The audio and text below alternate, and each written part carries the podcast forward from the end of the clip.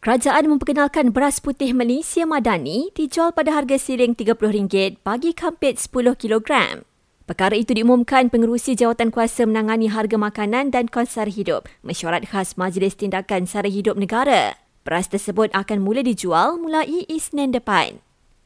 Kementerian Pendidikan sentiasa bekerjasama dengan Suruhanjaya Perkhidmatan Pendidikan bagi memastikan isu kekurangan guru dapat diatasi.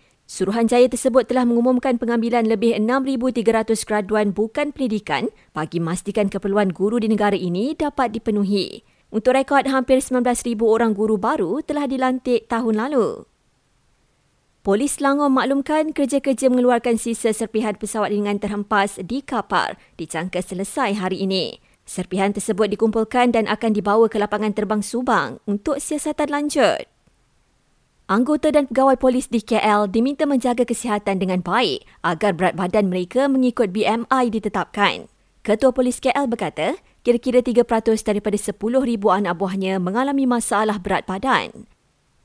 Hospital Baco akan beroperasi Jun nanti dan bakal memberi manfaat kepada lebih 160,000 penduduk.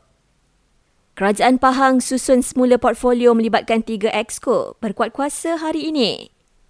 Dan Kugiran Masdo mengungguli carta artis Malaysia paling banyak didengari di platform streaman muzik sepanjang 2023 hingga 5 Februari lalu, iaitu pada kadar hampir 1.4 juta kali.